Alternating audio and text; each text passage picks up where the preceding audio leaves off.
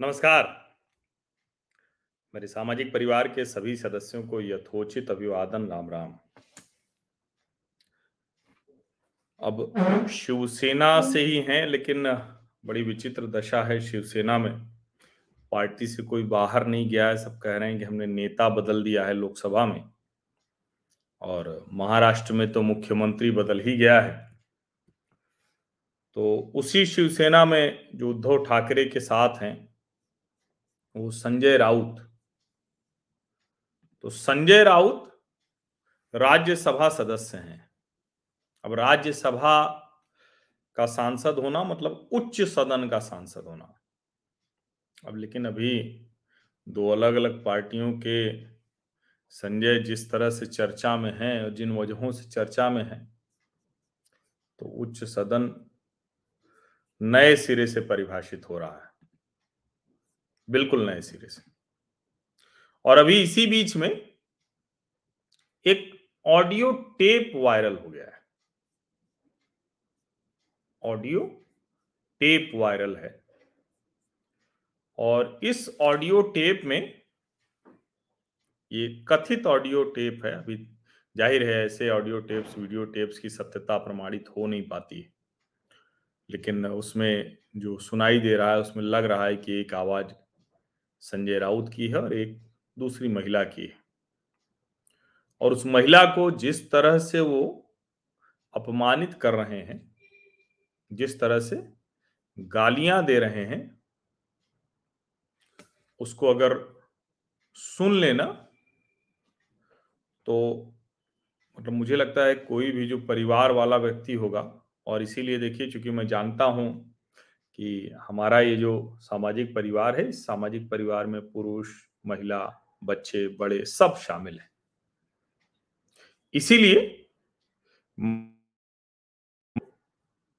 यहाँ नहीं सुना सकता। किसी भी कीमत पर मैं उस ऑडियो टेप को यहाँ नहीं सुना सकता। लेकिन उसमें एक महिला के लिए मतलब कितनी अपमानजनक है गालियाँ होती ही महिलाओं को लक्षित करके निशाना साध कर दी गई होती हैं। और एक महिला को उस तरह की गालियाँ, और वाक्य तो पूरा ही नहीं होता है कोई। कोई वाक्य पूरा नहीं होता है। सिर्फ़ और सिर्फ़ उसमें गालियाँ होती है। लेकिन उन गालियों से भी खतरनाक उसमें कुछ है, जिस पे बात करना मुझे ज़रूरी लगा आप सबों से। उसमें संजय राउत बात करते हुए उस महिला को धमका रहे हैं। ज़ाहिर है, उस वक्त महाराष्ट्र में जो महाविकास अघाड़ी नाम की एक, क्या कहेंगे उसको? अब ये तो नहीं कहेंगे कि अनैतिक गठजोड़ या कुछ या कुछ भी, लेकिन एक गठजोड़ जो बना था, उस गठजोड़ में कैसे चीज़ें चलती थी वो उस एक लाइन से स्पष्ट हो जाती है। अब देखिए, लोगों को आश्चर्य हो रहा है कि उच्च सदन के ह्रास हो गया, राज्यसभा के सांसद हैं, अरे देखिए, गाली दे रहे हैं तो ये सब तो मुझे अचरज नहीं हुआ। संजय राउत जी जैसे सामान्य बातचीत करते हैं तो उसमें अगर किसी कोई अचरज हो रहा है भाई तो फिर मैं उसमें क्या कहूँ? मुझे तो कोई अचरज नहीं हुआ, कोई आश्चर्य नहीं हुआ। लेकिन उन्होंने जो कहा उस महिला को गालियाँ देते हुए, अपमानित करते हुए, कि तुम इसको रिकॉर्ड कर लो और रिकॉर्ड करके पुलिस के पास चली जाओ। क्या कर सकते हो? कर लो। इसका मतलब समझते हैं? इसका मतलब यह है कि अगर वो कथित जो ऑडियो टेप वायरल है उसको और जो संजय राउत का व्यवहार रहा, उन्होंने कंगना रनौत के लिए क्या बोल दिया था? सबके लिए वो क्या बोलते रहे सामान्य भाषा में वो कैसे बात करते रहे? फिर जब एक नाथ शिंदे के साथ ढेर सारे विधायक, बहुतायत विधायक शिवसेना के, वो समूह बदल लिए, पाला बदल लिए, तब वो किस किस तरह की बात करते रहे? किस तरह की भाषा वो उपयोग करते रहे? तो उसके बाद ये वाला कंफ्यूजन तो कहीं है नहीं। और उसके बाद ये भी कोई बहुत आश्चर्य की बात नहीं कि वो गालियाँ संजय राउत ही दे रहे हैं या कोई और दे रहा है। लेकिन उसमें जो सबसे खतरनाक बात है कि वो कह रहे हैं कि पुलिस में जाओ, रिकॉर्ड कर लो। अब आप जरा सचिन वाजे को याद कीजिए। अब आप जरा मुकेश अंबानी के घर के सामने जिलेटिन क्षणों को रखने को याद कीजिए। अब आप जरा जो सचिन वाजियन जिस जो उसका ही दोस्त था, उसकी हत्या करा दी, उसको याद कर लीजिए। परमवीर सिंह पुलिस कमिश्नर को याद किया और अनिल देशमुख गृह मंत्री को याद किया। अब आप वो सब भी रैकेट याद कर लीजिए, जो ड्रग्स कार्टेल था और जिस पर नवाब मलिक बहुत बड़ी बड़ी बातें कर रहे थे। अनिल देशमुख को बचाने के लिए कैसे शरद पवार ने प्रेस वार्ता कर दी थी, वो भी याद कीजिए। उद्धव ठाकरे का असहाय हो जाना भी याद कीजिए। ये सब जब आप जोड़ेंगे तो समझ में आएगा कि दरअसल महाराष्ट्र में सरकार के नाम पर कैसे एक गिरोह चल रहा था। कैसे लोकतंत्र को प्रतिक्षण शर्मसार किया जा रहा था।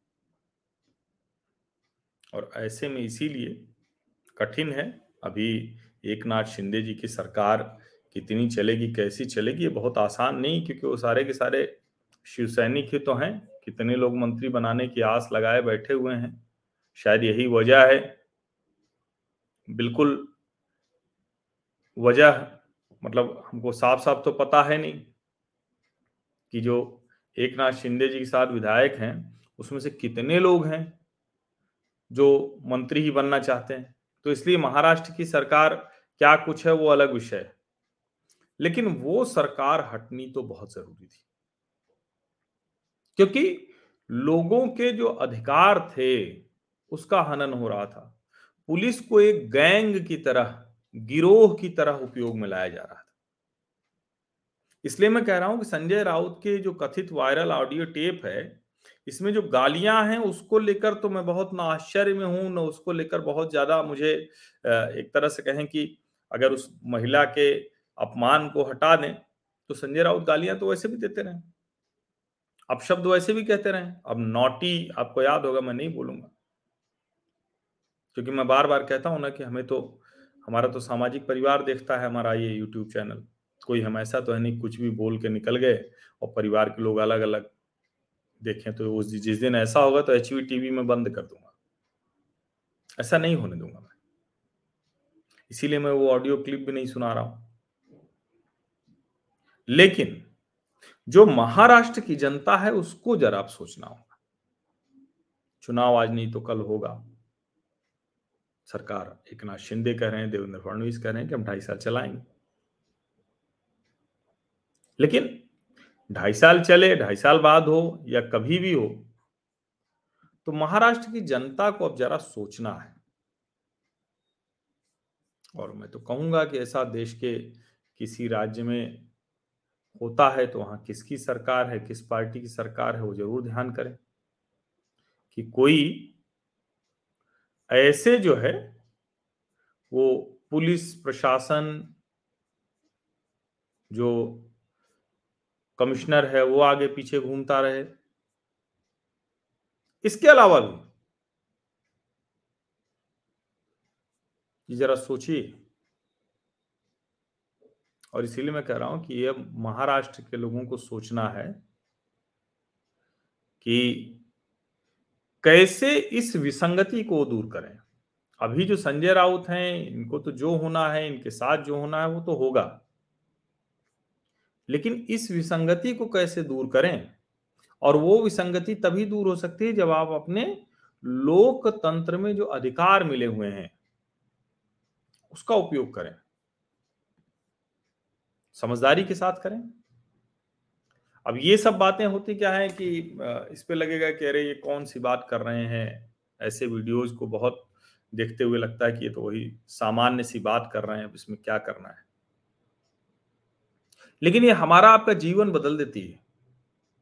किसी सरकार में, सरकार से ऊपर भी कोई हो जाए, भले वो पार्टी का सांसद हो, विधायक हो, नेता हो, अध्यक्ष हो, वार्ड मेंबर हो या किसी मंत्री का करीबी हो, पार्थ चटर्जी जैसे मंत्री का करीबी हो, कोई अर्पिता मुखर्जी। तो ये तो खतरनाक है ना। और ये जो खतरनाक है, इसको और कोई ठीक कर ही नहीं सकता। आप भूल जाइए कि कोई अब भाजपा सरकार आई है तो अभी वो ठीक कर देगी। ये आप ही को समय समय पर ठीक करना है। समझ रहे हैं ना? ये आप ही को समय समय पर करना है। ये बहुत महत्वपूर्ण है। और इसीलिए मैं कई बार ये कहता हूँ, अक्सर ये कहता हूँ कि लोकतंत्र में आप अपने मत की ताकत बहुत अच्छे से समझिए। आप उस वक्त जब नहीं समझते हैं ना तो फिर उसका परिणाम अच्छा नहीं होता है। उसका परिणाम अच्छा नहीं होता है। और आप यकीन मानिए कि कोई कुछ भी कहे, ठीक है, कोई कह देगा कि भाई सब सरकार एक जैसी होती हैं। क्या जो भारतीय जनता पार्टी है उसमें नहीं है? बताइए। लेकिन इसका दूसरा पहलू है। उसका दूसरा पहलू क्या है? उसका दूसरा पहलू यह है कि आप कम से कम ये जो सामान्य मर्यादा है, अब जहाँ मान लीजिए उत्तर प्रदेश है, भारतीय जनता पार्टी की सरकार है, आप बताइए ना कि कहा जो है, कोई एक ऐसा नाम बताइए कि जो इस तरह से किसी को, किसी के साथ अब शब्द का प्रयोग करे, कुछ भी कहे और उसके बाद कह दे कि अच्छा ठीक है, जाओ, पुलिस में जाओ, जो करना है कर लो। क्या कहीं सुना आपने? और ये धमकी वाला अंदाज तो मैं आपको बताऊँ, देखिए, इस मामले में आप माने या न माने, कांग्रेस पार्टी में भी ऐसी धमकी वाला अंदाज कहीं नहीं मिलता है। मैं इसको बहुत मतलब गंभीरता से कह रहा हूँ, सोच समझ कर कह रहा हूँ, ठीक है, कोई तो कहीं मिल ही जाएगा एक दो ऐसे मामले। लेकिन फिर भी ये ज़्यादातर इस तरह की चीज़ें क्षेत्रीय पार्टियों के साथ ज़्यादा होती हैं। इस तरह की गुंडागर्दी, इस तरह से पुलिस प्रशासन को ठेंगे पर रखना, सब किसी के घर से चलना।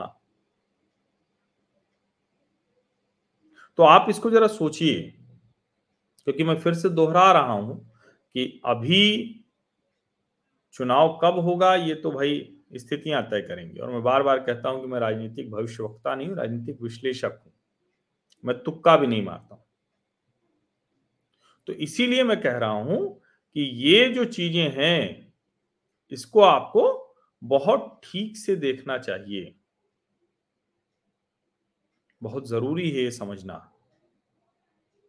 और ऐसे महिलाओं का अपमान करने वाले नेताओं को आप चुनते हैं तो फिर क्या बहस कर पाएँगे, क्या चर्चा कर पाएँगे, संवाद कर पाएँगे? और उच्च सदन की मर्यादा तो पार्टियाँ तोड़ रही अगर पार्टियाँ ऐसे लोगों को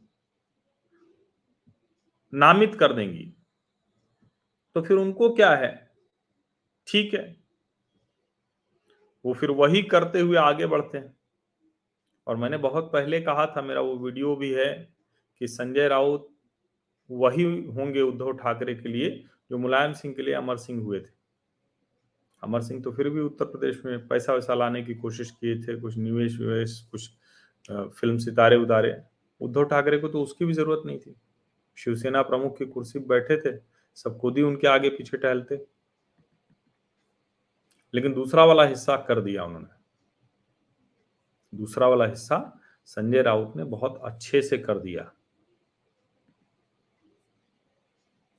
चलिए, मैं यही बातचीत खत्म करता हूँ क्योंकि बात तो मैंने बोल ही दी और बात सिर्फ़ बोल नहीं दी, आपको ये भी बताया कि ये जो मैंने बोला है, उसके आगे की जो चीज़ है, यानी कैसे दोबारा न बोलना पड़े, उसको कौन ठीक कर सकता है? तो भैया, उसको आप ही ठीक कर सकते हो, और कोई ठीक भी नहीं कर सकता है। चलिए बहुत बहुत धन्यवाद आप सभी लोगों को इस चर्चा में शामिल होने के लिए, और आश्चर्य इस पर मत कीजिए। असली चिंता, गालियाँ देना, अपमान करना महिलाओं का, ये तो खतरनाक है ही। और उसके पक्ष में कैसे ढेर सारे लोग, हमें तो याद है, वो जो तथाकथित उदार अपने को कहते हैं लिबरल कहते हैं उन्होंने कैसे कंगना का ही मज़ाक उड़ाया था उस वक्त, कंगना रनावत तो वो तो उनका चरित्र वैसे ही है तो इसलिए उनको छोड़ दीजिए। लेकिन पूरे लोकतंत्र को जो निशाना बना रहा है, और वो हमारे हाथ में भी है, हम उन उदारवादियों का कुछ नहीं कर सकते, संजय राउत का कुछ नहीं कर सकते। हम लोग सब तो कर नहीं सकते। अब ठीक है, अब हम उम्मीद करते हैं कि एक नाथ शिंदे, देवेंद्र फडणवीस उस महिला को न्याय दिलाएँगे। लेकिन हम सबको ठीक कर सकते हैं तो चुनाव का वक्त होता है। तो ये महाराष्ट्र के लोगों को ध्यान रखना चाहिए। बहुत बहुत धन्यवाद।